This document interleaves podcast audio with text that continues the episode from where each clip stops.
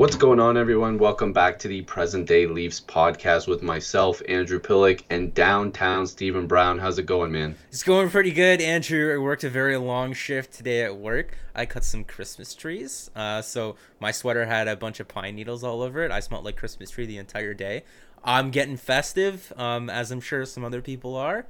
Uh, yeah. S- some good moods going around. Christmas is getting closer, and you know what? The Leafs are playing a lot better. Yeah, and uh, you could say that Christmas came early for Leafs fans, or some Leaf fans, because there was a big move that we uh, probably need to talk about that happened. But before we get into that, I just want to say uh, thank you all to the people that were supporting on YouTube for this podcast. But we are now on Spotify and Apple Podcasts. I believe that's what they go by now uh, for Apple wise. But you guys can check out the links. I'll put it on my channel, but we're also going to be promoting more on Twitter and stuff like that. So make sure to review it, give it five stars if you like it, but be honest with your reviews. We we just want you know your honesty and stuff like that. But thank you for the support. Make sure to download it and listen you know wherever you can, and we'll probably have more places that you can listen to it as time goes on. But again, it's on YouTube, Spotify uh, Apple Podcasts. We're gonna have more places, I'm sure, and uh, Podbean as well, right? Technically, it's on there too. Yes, it's on Podbean, and I believe it's also on Google Play. Oh, okay, so we're everywhere. All right, so so we're we got some links for you guys. We're gonna have to get those updated. Maybe we should make a Twitter for for our podcast too, so that way we can just post it everywhere. So, all right, but uh, do you want to talk about Babcock first, or what, what do you want to do? Here? Yes, you mentioned Christmas came early for Leaf fans, and I think everyone was pretty much at the point where they had to fire him, right? Like yeah. there there was there's no there was no getting around it. The team was abysmal this season. They lost their step. The identity of this team for the last couple of years has been to play really heavy offense, you know, to be to outscore the other team, and that's not what they were doing. And it's not just this season either. People keep forgetting this is a trend that dates back this entire calendar year for the entire yeah. for the, all of 2019, going back to January of last season as well, throughout the playoffs and whatnot. And you know what? Today on the broadcast, they were talking about um, how the Maple Leafs front office really liked uh, the playoffs, and the playoffs probably extended Mike Babcock's tenure here and gave him um, that ex- these extra 22 or 23 games or whatever it was um, yeah. this season before finally getting fired. And I don't know. They said that they really liked specifically Game Five. They said if they could replicate the way that they played in Game Five against the Boston Bruins through and through, then they would be really happy with it. But obviously, they weren't able to uh, through this season, and I mean, it's unfortunate. Let's let's just say that it's it's unfortunate. I'm not I'm not celebrating that Mike Babcock got fired. I'm not celebrating a man losing his job, right, Andrew? Yeah. Like, yeah, like yeah, we're not sure. like we're not doing that. Um, but also from looking, but we're also not we're also not blind to uh, the yeah. problems that were that was that, that were going on, and this is something that needed to be done. So, um, uh, do you want to talk about anything else with Mike Babcock? Well, I, I just wanted to, to touch on this because I'm sure we, we might have this clipped because we again like if you are listening to this podcast uh, and it's not a YouTube thing. If you want to actually watch us talk, like some of this stuff is clipped and put on YouTube. And if you're watching this right now on YouTube, this is kind of weird. But um, the one thing I want to say specifically to some of the YouTube comments where people are saying, "Oh, you know, Andrew, stop saying that you're okay with the move and you feel bad for Babcock." uh, guys, like I, I really do feel bad for the man. Like I think people have this all wrong, and I think some people have it wrong in terms of other people. I am not dancing and celebrating that Babcock was fired. As a fan of hockey, this move needed to happen as a person, I wish Mike Babcock all the best, and I've said it many times. He, you know, he's so forward when it comes to mental health and making sure his players are good. Look what he did for Matthews last year, and he was doing that with Marner. He brought him on this trip, and unfortunately, Babcock got fired as Marner was obviously coming in for the trip. But he believes in having his injured players, especially the young ones, come along to you know be around the guys and not be alone, uh, regardless I don't of the mean, situation. I, I, don't mean to cut you off, Andrew, but that was something that Lou Lamoriello had, where if you were injured or you were a scratch or you weren't on the actual roster, like you weren't traveling with the team. But Mike yeah. Babcock believed that that was important for those guys to be there. Yeah. So like adding that, which is a really good point, it's like you could tell Babcock really cared. And you know, there are some some comments that we're going to get to in a bit, but uh, I think for the most part, Babcock has his heart in the right place. But uh, the problem was, is as the Leafs were growing and as the game was changing, Mike Babcock was not, and you can't that can't happen and again i'm going to repeat it i am not sitting here celebrating and much like downtown stephen brown said it's like you you can't you can't sit here and, and celebrate a, a, man losing his job because I you know if that was somebody in my family or if it was myself, uh, I wouldn't want to. Uh, or a friend like I wouldn't want to see that person hurting, and I'm sure it it sucks. It's the first time he was fired, I believe, in his entire career. Yes, like in correct. the NHL at least. So um, again, like we wish, you know, from this podcast, uh, we definitely wish him all the best. And obviously, he's probably not listening to this, but um, if if you are Mike, you know, we wish you all the best. And and the message to Leaf fans: don't dance when this man just lost his job. Let's be respectful about this. And uh, the Leafs are going to move on with Sheldon Keefe, and and it was the right move. And also, I mean, to point out, like, we're not saying, like, Babcock was a really great coach in this league oh, and, yeah. and internationally for a really long time. Like, you don't luck into 700 wins. You don't no. luck into two Olympic gold medals. You don't, you don't, you don't just, you don't just trip and fall into winning a Stanley Cup. I mean, even if Nicklas Lidstrom and Pavel Datsyuk and Henrik Zetterberg are on your team, you don't, you don't trip and fall and have that happen to you just by accident. So, yeah we're not dancing on we're not dancing over the fact that Mike Babcock got got fired, but the question that I'm posing to you, Andrew, are the players happy that Mike Babcock got fired? Because there seemed to be um, some some conversation going on on Twitter, and like I'll I'll repeat this uh, because I thought because I thought a lot of people took to it and it was good. You know, Twitter's not everything. You know, if you're just getting your opinions from there and whatnot, you're probably doing a disservice to yourself. It's good to get outside perspective and whatnot. But Mike Commodore, who's um, act who's an active um, hater of Mike Babcock. Let's just put it that way. Um, he's always very, very critical of Babcock. Sometimes in not so polite ways. Um, yeah. Uh, but he posted a picture on his Twitter account um, yesterday of Mike Babcock packing up his truck behind his condo, and a lot of people were replying, "Oh, that's really creepy," and stuff like that. Mike Commodore didn't take that picture, so he's not stalking Mike Babcock around. Someone sent him that, and he posted it on his Twitter. And maybe you might not think that that's good taste. Yeah. But Mark Fraser, who's a former Maple Leafs defenseman for a couple of seasons dating back to the Carlyle years, uh, on Twitter and had this to say. Uh, anyone who thinks Mike Commodore needs to lay off Babs just doesn't understand how much hate players have for him.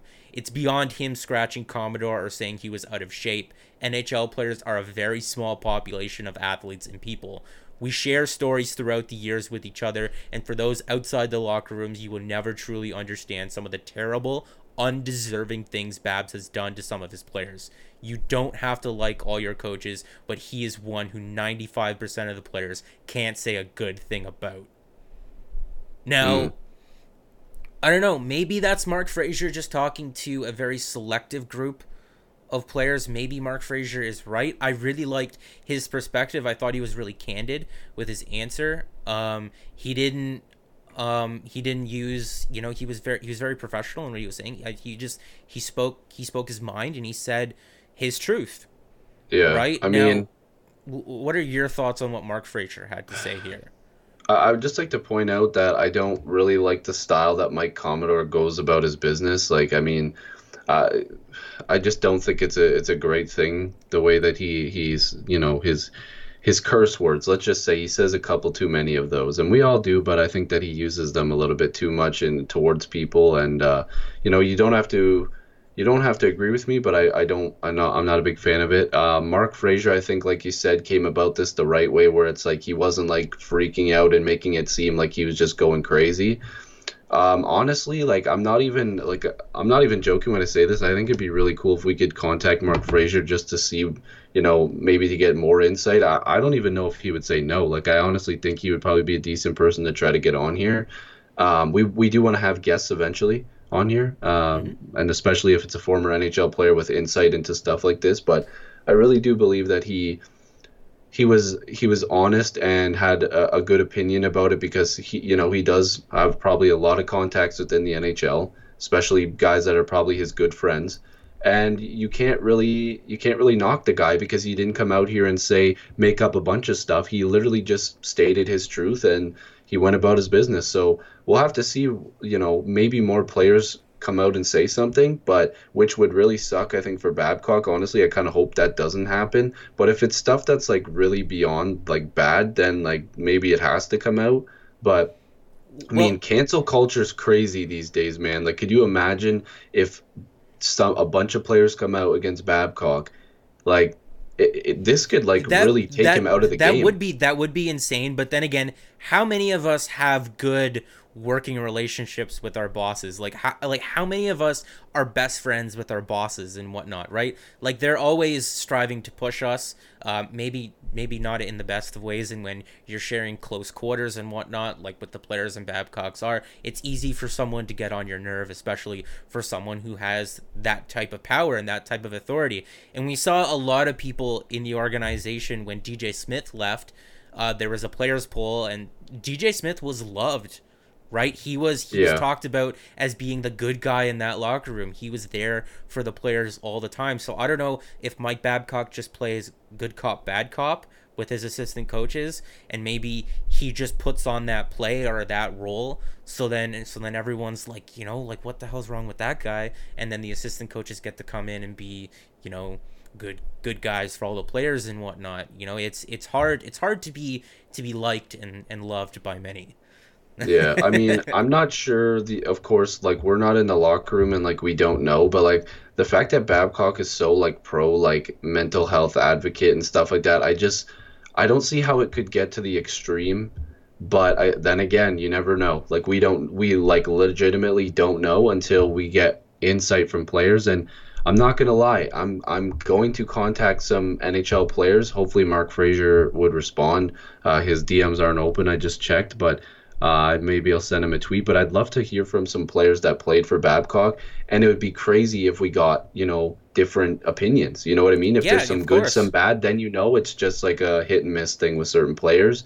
But and of course, and of course, at this time in Mike Babcock's career, he's very vulnerable right now. It's really easy to dump on the guy after getting fired for the first time in his professional career that spans almost 20 years, right? Like this is this you know it's not it's it's not a time where and I mean it's not like the Maple Leafs we're gonna come out and badmouth him either or anything like that. No. But it's easy to see, you know, that first game in Arizona. Come on, it's really easy to see all the players smiling and all jacked up and stuff like that. You hear the quotes after the game talking about, oh, we're playing free and easy now, and you know Tyson Barrie and his comments and whatnot, where he was saying like we're just gonna be playing our game and we're gonna be seeing a lot more of this. It's easy yeah. to take those comments and sandwich them into the context that you want them to fit, where the players right. hated Mike Babcock. So that's it's probably it's probably not the case, right? It's pro- probably not the case. I'm willing to give him the benefit of the doubt there, uh, mm-hmm. just because I don't want to be too hard on the guy that just got fired. Yeah. But also, I think we should move on now and talk about Sheldon Keefe because I mentioned that Arizona game, and I mean, come on, my boy. How would you? There, there's no better way. There's, there's no better way to start your NHL career behind the bench with a game like that.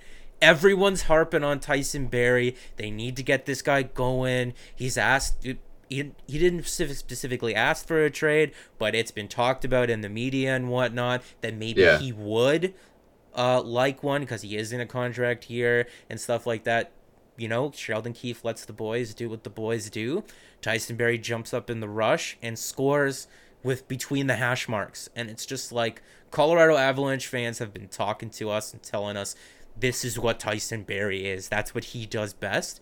And then I don't mean to jump ahead a little bit, but just talking about Tyson Barrie, he scored again tonight against his former team, and he scored that goal right in front of the net. So it's yeah. just like if Tyson Barrie is best being a fourth forward out there, then that's what he's got to do. That's what you got to do. Sheldon Keefe steps in, gets that guy going right away. And I don't know about you, Andrew. That Arizona game was dominant, start to finish, for the Toronto yeah. Maple Leafs. Yeah, the the biggest thing I noticed was the speed. The first thing that like the first thing I noticed was the speed. Then the second thing I noticed early on was the Leafs knew way of not dumping the puck into a zone and you know instead they were holding on to the puck and Sheldon Keefe really likes you know the team instead of dumping it. If you have the opportunity to bring it back and then get a change give it to your defenseman that's already changed. Like little things like that I was noticing of course the defensive pairings he was mixing it up a little bit. He started Rielly and Barrie to start the game uh, to just give him that confidence put him on the first power play uh, unit but of course we didn't get to see a power play there. The penalty kill there was three penalties the Leafs took. They killed all of them and had a shorthanded goal with uh, a guy that he threw over the bench, Pierre Engvall, former Marlie, got his first NHL goal. And it, like everything he was doing was working. You seen the smirk behind the bench after the Barrie goal and the Engvall goal.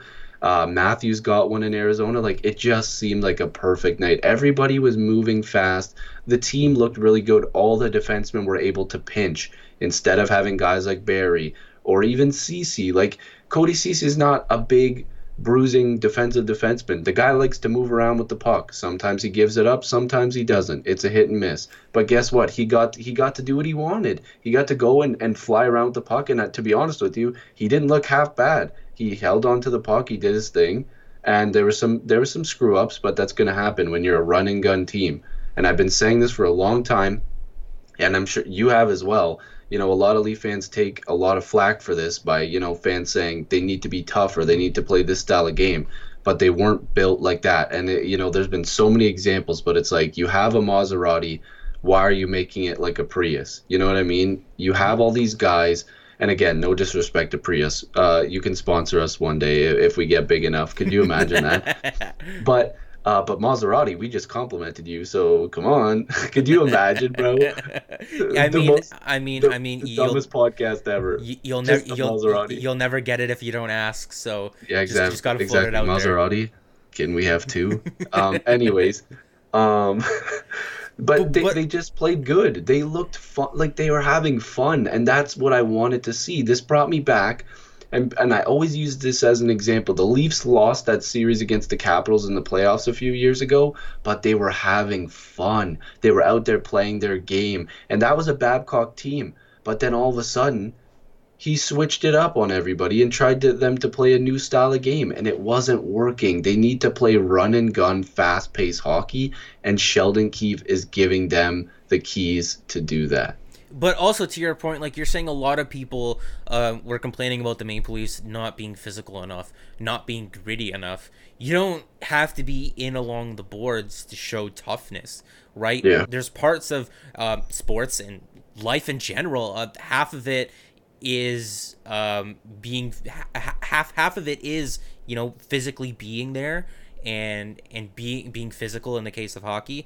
but it's also the mental side of things as well. It's how you respond to being scored on. It's how you respond after you score a goal. It's how you respond after getting hit. And I know that uh, Mike Babcock or Kyle Dubas saying that our enforcer is our power play is really lame in the eyes yeah. of a lot of people because the power play sucked for such a long time. But if that power play gets back to being what it is, I don't really mind that statement too much because it's a great way to respond, you know, pouring it on offensively, um, skating hard. Um, you know, it's all of those things uh, go hand in hand with playing in along the boards and throwing big hits and whatnot. It's all toughness, all into one. Yeah, and I mean, I, a lot of people say the Leafs lack grit and and stuff like that, and like they don't have guys that are willing to throw hits. But like Mikheyev the other day went and pushed Ryan Reaves in the back of the head, and I thought, oh my god, this guy's literally the the dumbest guy out there. Like, why are you hitting Ryan uh, Reaves? It's just like because guess what? It's a hockey game, and he and he is a little gritty. You got guys like Zach Hyman; he's not afraid to hit and get in there. Trevor Moore, Kasperi Kapanen, even once in a while gets in there. Mm-hmm. Kerfoot's not afraid to throw some hits, even though his one against his former team on on uh, Erik Johnson was is not exactly the best hit. But you know, there's guys that will get in there and be a little gritty. Jake Muzzin, like they're not like a team that's just going to lay down they've got guys that can hit. I believe they had the same amount of hits as Colorado tonight, uh, 17 apiece or something like that. Like they're they're not an overly soft team either. Like they just they play with skill. That's their game. And if like you said, if this power play gets going, then they don't need to fight back because guess what? Oh, buddy, check the scoreboard. We're about to score another goal. Like that's what it's about. You need to score goals to win. And uh, you know, people are like, "Oh, the Leafs are really missing Komarov and Martin." It's like, guys, no, they're not. Those guys were overpaid. They don't do. They're not effective. Like those guys are not out here running the Islanders. They're not. They're they've been injured for most of the season. They're they're out there throwing hits and taking themselves out of the play. I'm not saying that hitting is is always going to take you out of the play, but if you watch them play, Leo Komarov and Matt Martin in their last seasons as Leafs were out there taking themselves out of plays and putting the Leafs in bad positions. So uh, I'm I don't want to talk too much on on the whole physicality thing, but this Leafs team is built the way that Sheldon Keefe and Kyle Dubas wanted to be built, and they're going to continue to get better. Like I really do believe that now that they're they're playing a fast paced style, it's just going to get better from here. Right, the players acquired by Kyle Dubas are finally being used as he intended to when making the trade. Right, if you're not going to let Tyson Barrie be that rover, then he has no value right? You got to let him be able to do the things that he's good with, right? That's it sounds yeah. it sounds overly it sounds really really simple when when you say it like that, but believe me, the first 20 or so games in Toronto didn't make much sense. Um, so things like and that need to quick, be said. I, I don't want to cut you off, but like this is literally just a message to people that thought myself and other people were ridiculous for saying that Babcock was the problem with Tyson Barrie he was the problem. No, literally 100%. Like he was the problem. He was telling Tyson Barrie to reinvent himself and telling him to to sit on the blue line and not do anything. It's like, guys, that that's not that's not how you coach. Like I'm I'm not a genius. I'm not a coach in the NHL, but it it does not take uh, you know a goddamn NHL head coach to realize that Tyson Barrie is not supposed to sit back He's supposed to join the rush and, like you said, be a rover, the fourth forward. Mike Babcock almost ruined Tyson Barrie. Like I can't believe I'm literally saying that. Like he almost ruined him.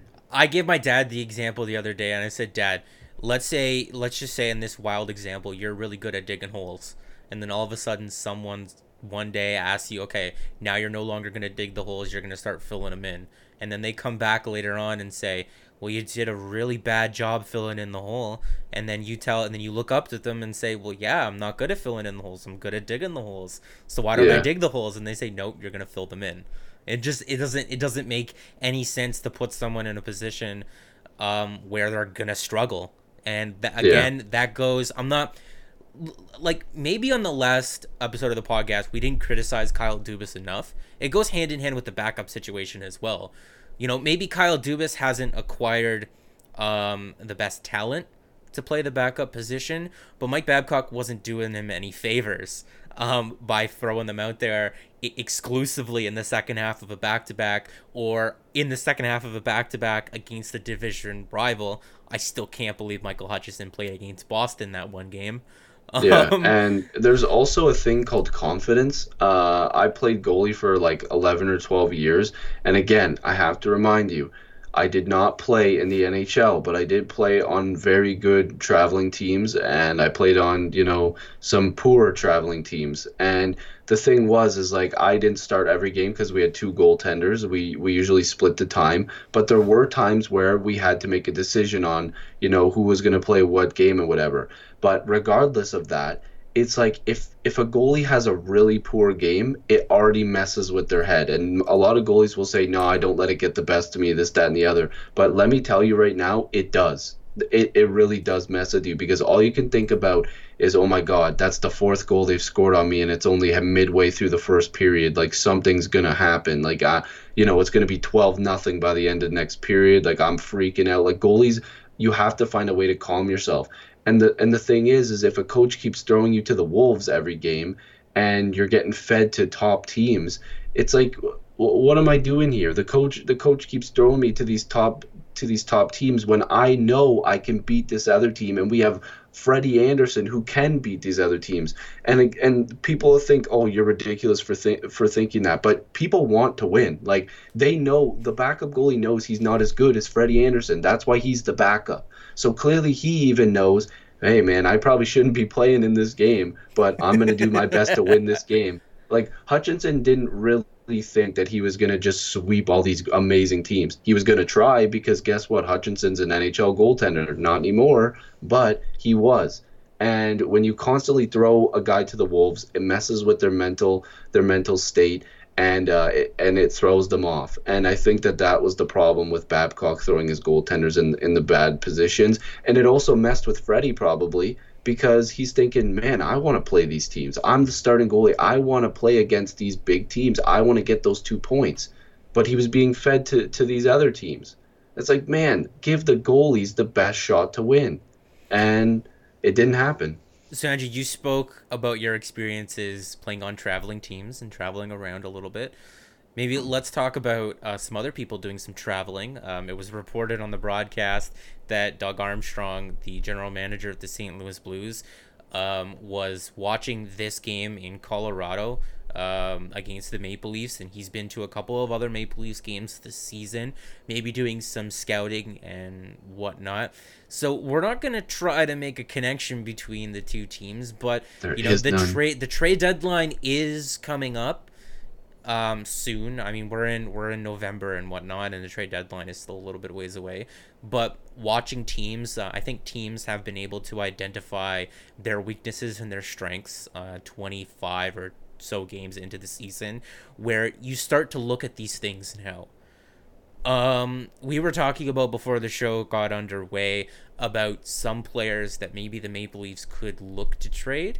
Maybe not necessarily at the deadline this year, maybe at the draft, in the off season, you know, because the Leafs are pretty locked in in terms of the salary cap and whatnot, but they got a couple of guys on some team friendly deals that aren't making a lot of money that could be worth something. Andrew, I'm going to let you maybe talk about this a little bit now. Yeah, so first off, I would just like to say I think the St. Louis Blues have been following the Leafs around because they believe that the Leafs could be a team that would let go of some players to potentially move down the standings. I think that the Blues figure that the Leafs might want to unload some people to uh, try not not rebuild, but like to retool a couple things. Uh, th- so they weren't going after you know a guy in in the minors, th- and especially since they were constantly looking at them, I think they were waiting for the Leafs to make a big move and to be on top of it. Mm-hmm. Uh, let's not forget that there was a proposed deal apparently that uh, when the Nylander stuff was going on that Pietrangelo was offered up for William Nylander. Uh, that was a while ago, obviously, but that was something that was being discussed and that was brought up by pretty significant sources. I believe it was Elliot Friedman that said that. Don't quote me on it, but there was talk between the teams and it was regarding Nylander. So maybe they were circling back to that.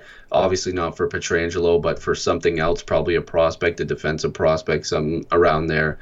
But I would, if you're a Leaf fan, the Leafs want to turn it around right now, and I don't believe that there's any sort of connection between the two teams. But if also, I was guessing, but also not to completely kill the idea of there not being a connection there. But the St. Louis Blues are sitting first place in the Central Division right now. But in years past, they have traded away significant pieces, even though they were in a playoff spot. They did it with Paul Stastny.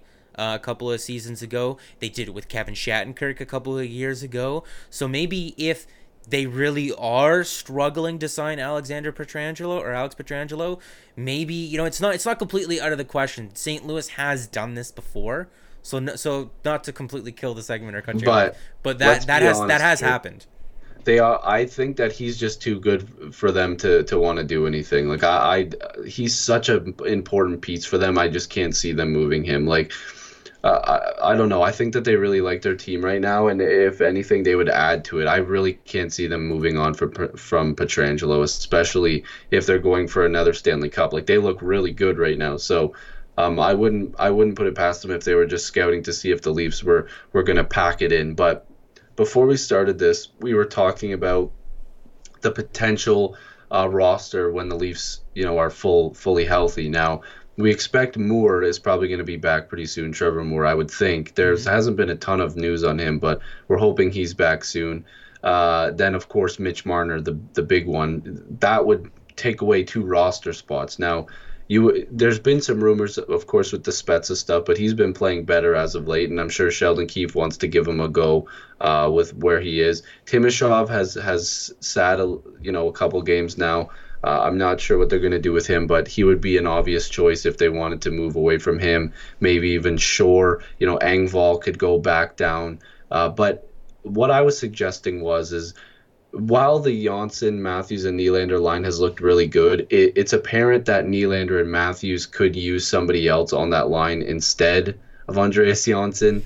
And I know that's going to tick off a lot of people. I'm a fan of Andreas Johnsson. I like his contract. I think he's doing quite well, but not good enough. See, I was laughing there a little bit. I don't know. I don't know for those listening if you heard me or not, because I thought I thought you were about to suggest uh, trading one person on that Johnsson Matthews Nylander line, and and a lot of a lot of people like to give it to Nylander.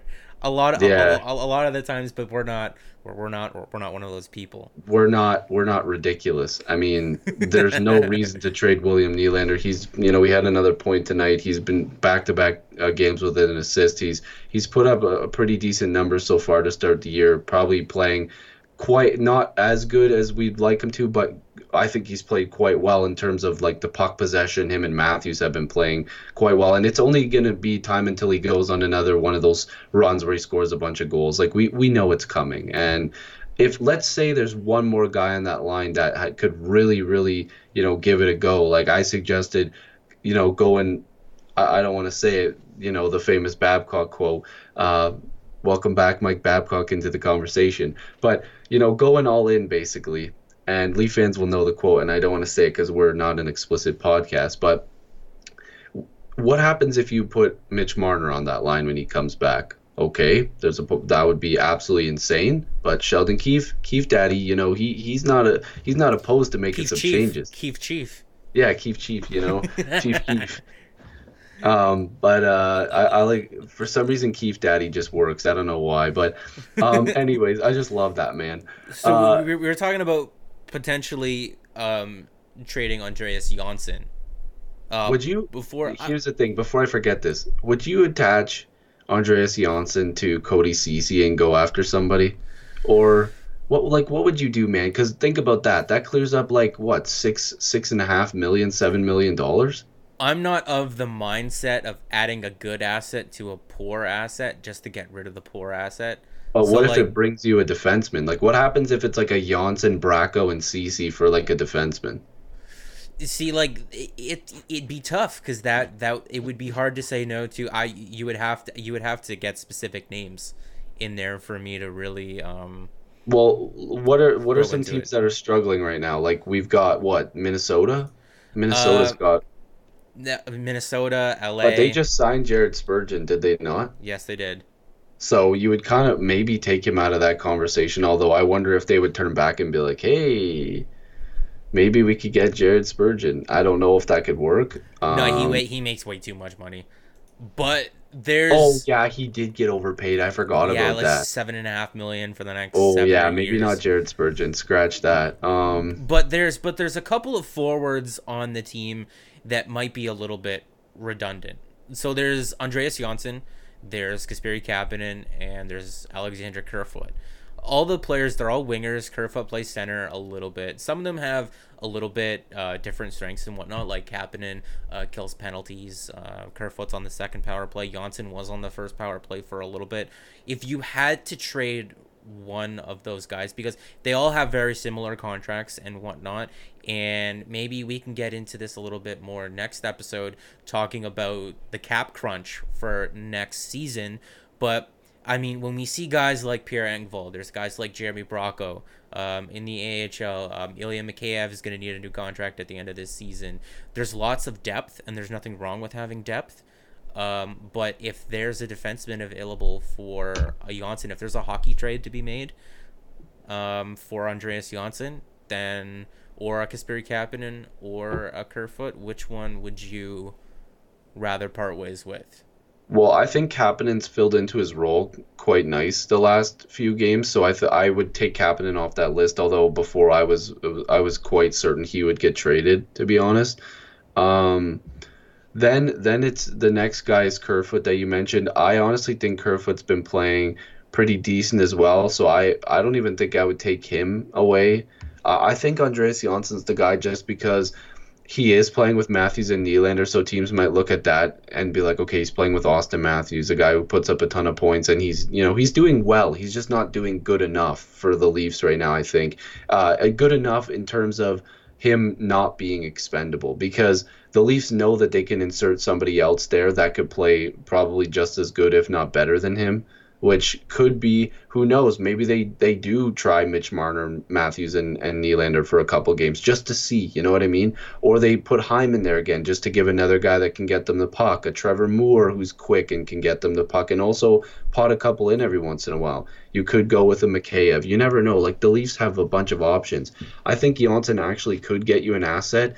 You brought up uh, Jeremy Bracco. I happen to be part of the group that thinks he'll never be a Leaf. Uh, I honestly don't know. I, I honestly think he's getting traded. Like I can't see a world in which he is a Leaf.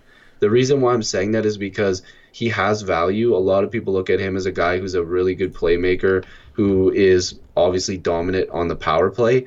Tell me where Jeremy Bracco fits in on the Leafs power play plans. Like if the first power play next year is the exact same, which we know it probably will be, like wh- where's Jeremy Bracco getting any power play time if that's his strength? Well, Jeremy Bracco was getting a lot of talk um, while the Maple Leafs were in the midst of um, struggling in their six game losing streak and being really terrible on the power play. Um, he was getting a lot of talk there, but obviously now with Keefe coming in and things changing, um, I, I, I think I think it wouldn't it wouldn't be wise to switch up the personnel just right now. So I don't think Jeremy Bracco um, is is relevant to the conversation right now. But he's got 14 points in 16 games so far in the AHL. I don't know if that's updated for the game that took place on Saturday night or not. I'm just reading it off of Cap Friendly.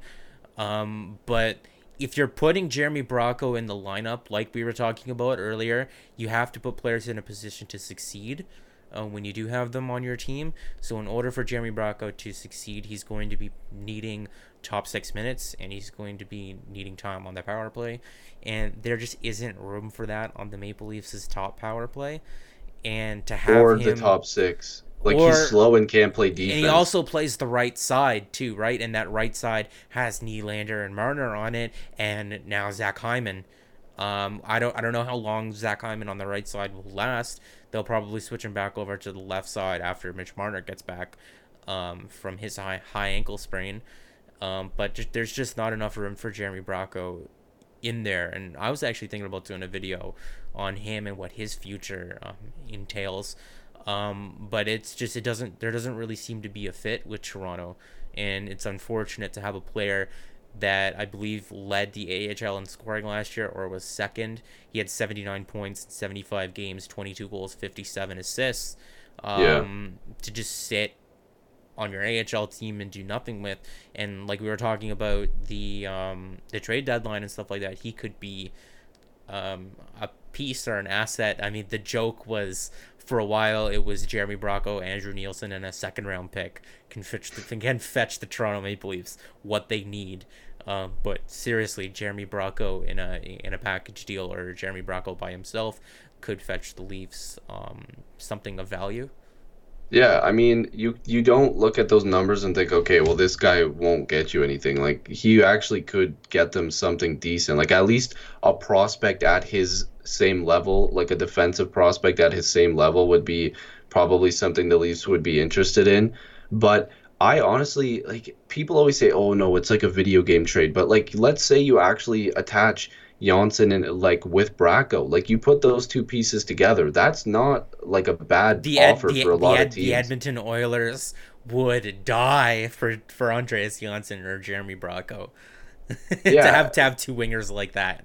Yeah, it's just you have to get something back that the Leafs would need. And I think that the Leafs at this point know that they have a lot of guys that can score on that blue line. I think it is time that they're really going to, you know, make a move for a guy that can play defensive uh, that defensive style. Like I, I, think of a guy like Savard on Columbus. Like that guy can play defense. You know what I mean? Mm-hmm. So I wonder if the Leafs could pry him away from Columbus. Like you offer them a Johnsson Bracco package. Like I can't see how they're far off. Like I, I don't even know if that's even fair value for the Leafs at that point.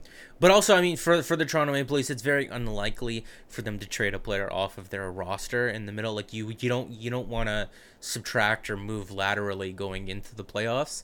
But uh, so maybe so, so maybe Andreas. I don't think Andreas Johnsson would be an in-season trade. I think that would be more something geared towards uh, the draft, where you're getting back future assets. You're clear, clear, clearing off uh, cap space, um, or something in the off season in some sort of a hockey trade.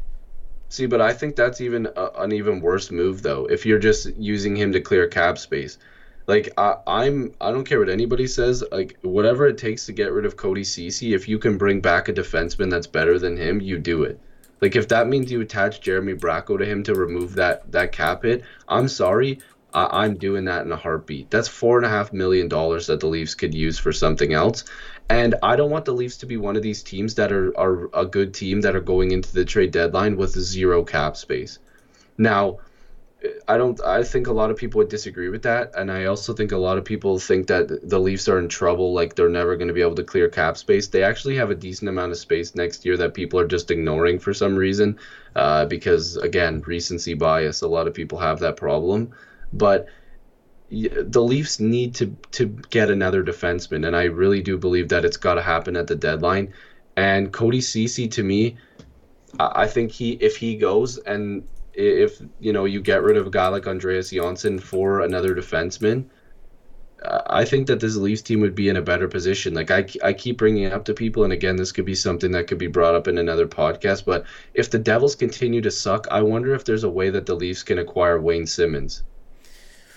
Not of, at retained, retained because to, he's got five million dollars. Not to throw that point completely out the window, but I've just just to go back on trading Andreas Johnsson at the draft uh, Andrew Shaw was a guy that was traded from Chicago to Montreal at the draft in 2016, and uh, the Montreal Canadiens paid the 39th selection in the 2016 draft and the 45th selection in the 2016 draft.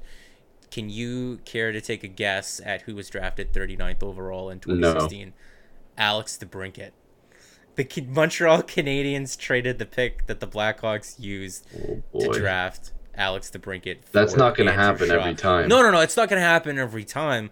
But just would you trade two two early to mid second round picks for Andreas Johnsson? I mean, I think that he's got a little more value than Shaw, though. Like, does he not? Like that? Maybe, but is that? But is that just Toronto bias? Like, is that just us overvaluing well, but, our players? Like, look at their points. Like, compare the points. Like, who does Shaw? Has Shaw had like a twenty goal season?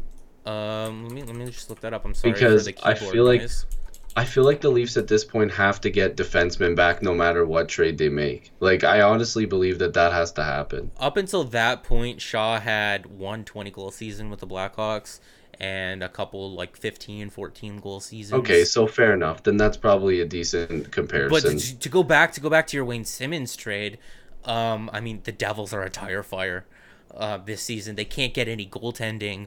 Um, if I if I was the Devils, I would hold on as long as I possibly can um, to try to find a solution for that goaltending because you gotta hope that if you find that solution for goaltending and that clicks in together, then all your problems are are, are solved and you don't yeah. have to worry about trading away a guy like Wayne Simmonds. I mean, why why stop at Wayne Simmonds? The Maple Leafs could acquire Taylor Hall.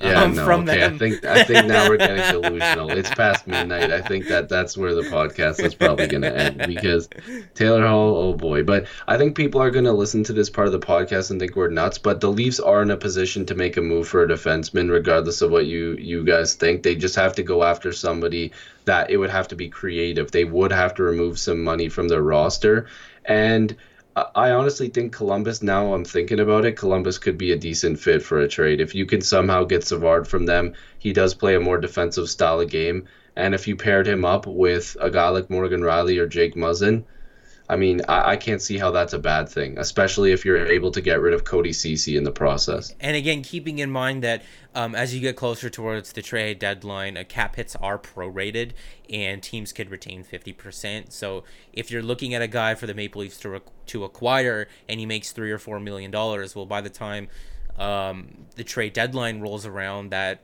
three or four million dollars is really one and a half or or two million dollars, and then you get into the realm of retaining fifty percent, and the Maple Leafs really only need like seven hundred and fifty k or a million dollars to acquire that player on the cap. But there still needs there still needs to be money moving moving out because I don't think the Maple Leafs even have that much cap space. Yeah, and that's and that's why I said if you if you find a way, if you just find a way to move out Cody Ceci and get a defenseman at well, like two and a well, half. well, you see, okay, I I, th- I, think it would be unfair to crap on Cody Ceci after the game. No, it's just because. Tonight, but just it's but just, just, because his money is is too much. Like I, yeah, if Cody okay, Ceci was fair. only making two million dollars, I wouldn't care.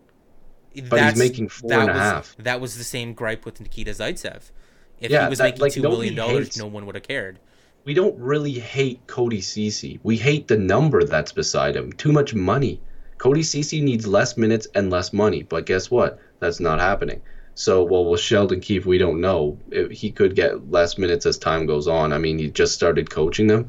But again, we're getting too far. I think that we can talk, you know, more about trades and stuff as the games go on. And who knows? I mean, the Leafs apparently have been talking to a lot of teams about a, a bunch of different players. So, we'll have to see what happens. But I don't know if you've got anything else to say, or if not, you can uh, wrap this puppy up. Um, no, I guess I guess that's everything. So for all past, present, and future Leaf fans, this is the Present Day Leafs podcast. My name is Downtown Stephen Brown.